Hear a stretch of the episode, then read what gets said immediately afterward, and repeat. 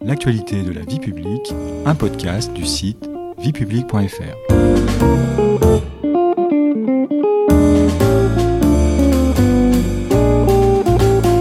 Bonjour à tous, bonjour Patrice. Bonjour Stéphanie.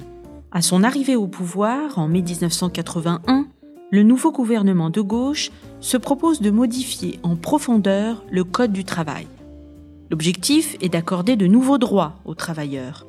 Rue de Grenelle, le ministre en charge de cette réforme s'appelle Jean Auroux.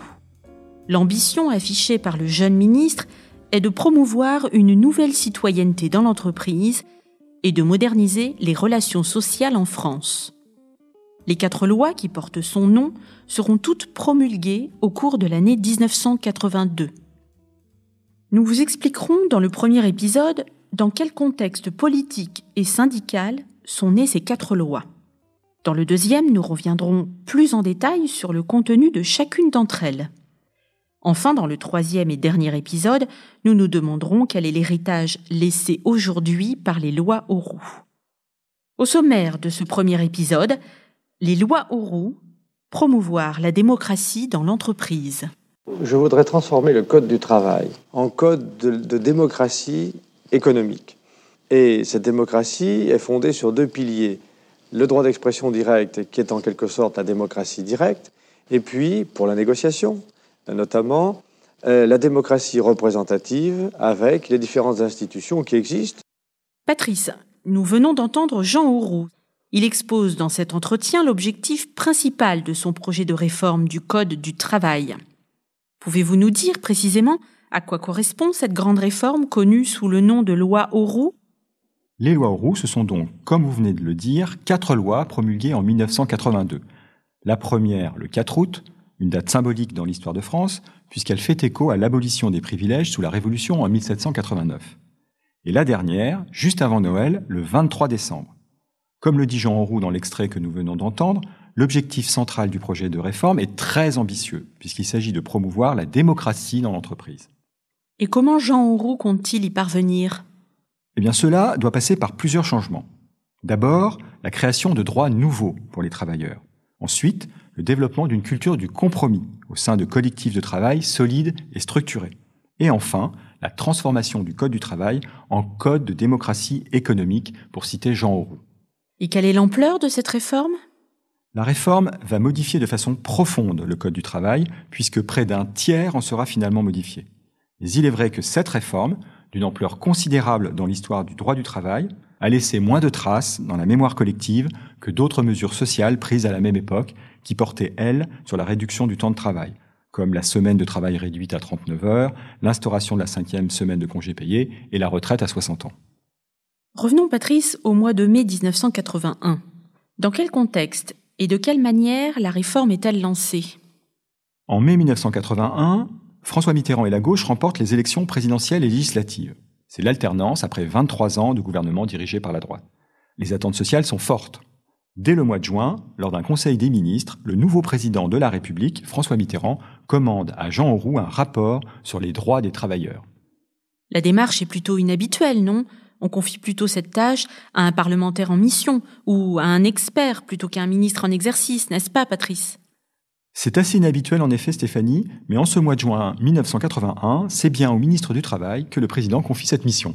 En plus, Jean Auroux n'est pas encore très connu à l'époque. Oui, Jean Auroux est encore peu connu, si ce n'est dans sa ville de Roanne, dont il est député maire. Il est jeune, 39 ans à l'époque, il n'est pas juriste, il est professeur d'histoire-géographie dans l'enseignement technique. Mais c'est justement pour cette raison que François Mitterrand le nomme ministre du Travail. Le président ne veut pas d'un spécialiste du droit du travail pour mener à bien la réforme, mais un politique, le maire d'une ville dont les industries, notamment le textile, sont frappées par la crise, donc quelqu'un qui connaît bien le monde ouvrier et qui entretient de bonnes relations avec les syndicats. Jean Auroux est donc chargé de rédiger un rapport sur le droit des travailleurs. Quelles en sont les sources d'inspiration? Alors d'abord, Stéphanie, il faut rappeler le contexte. L'élection de François Mitterrand survient après une décennie post-mai 68 marquée par les revendications autogestionnaires et le rejet de l'organisation taylorienne du travail. Rappelez-nous rapidement ce que c'est que l'organisation taylorienne du travail, Patrice. Il s'agit d'une méthode d'organisation du travail dite scientifique, qui repose sur une division horizontale et verticale des tâches. et un contrôle de l'activité des ouvriers. Donc ce climat euh, post-mai 68 va avoir une certaine influence sur les réflexions de Jean Roux. Mais celui-ci va également se nourrir à diverses sources, dont une notamment remonte à la période de la Deuxième Guerre mondiale, le programme du Conseil national de la résistance, le CNR. Pourquoi celui-là en particulier? D'abord parce que le programme du CNR restait une référence historique largement reconnue. Et ensuite parce qu'il avait été conçu et validé par l'ensemble des forces politiques de gauche et de droite. Un point en particulier du programme retient toute son attention, dont il souhaitait lui aussi faire un objectif central de son projet de loi, l'instauration d'une véritable démocratie économique et sociale. Et quelles sont ses autres sources d'inspiration? Le programme du candidat François Mitterrand, bien sûr, et celui du programme de la gauche, signé par le Parti socialiste, le Parti communiste et le mouvement des radicaux de gauche. Les nombreuses propositions de loi déposées par les parlementaires de gauche durant le septennat précédent, celui de Valéry Giscard d'Estaing, ou encore les diverses revendications syndicales. Parmi toutes ces sources d'inspiration, il y en a surtout deux dont l'influence va être déterminante, n'est-ce pas, Patrice?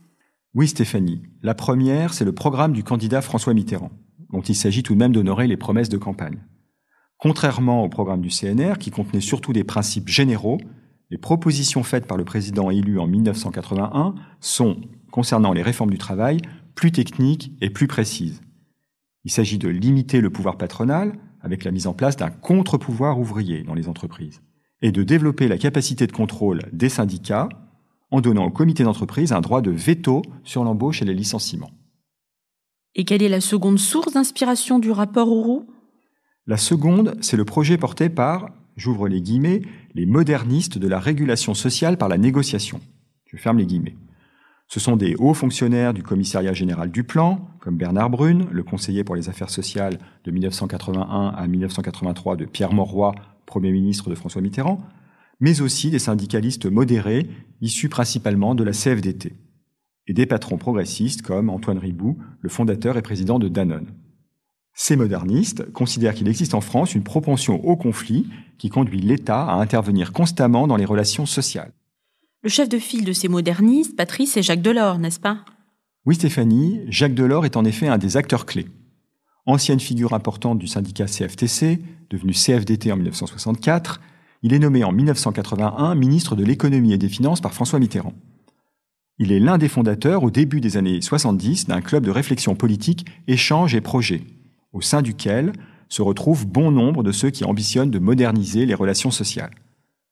Plusieurs membres du cabinet de Jean Roux sont d'ailleurs des hauts fonctionnaires qui ont participé activement aux travaux de ce club.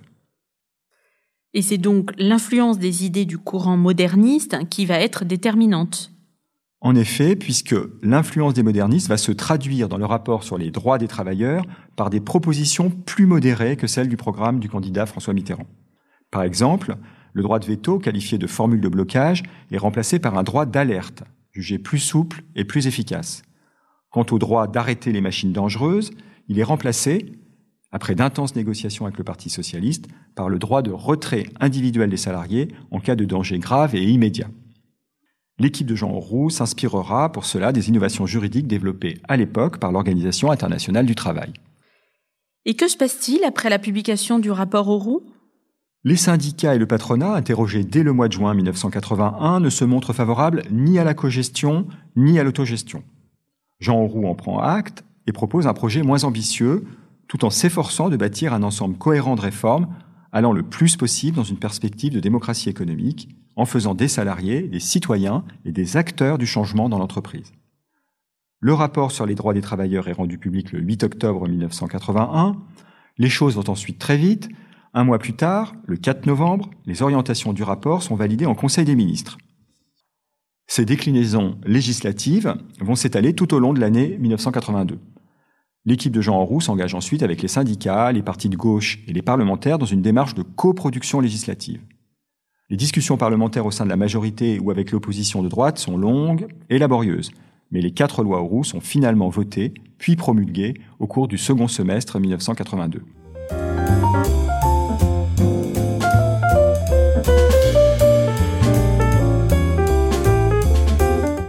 Merci beaucoup Patrice.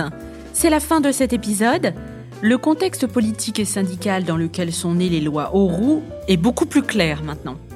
Dans le deuxième épisode, nous reviendrons plus en détail sur le contenu de chacune des lois. Vous pouvez réécouter gratuitement cet épisode et toute la série sur vos plateformes préférées et notre chaîne YouTube. N'hésitez pas à vous y abonner.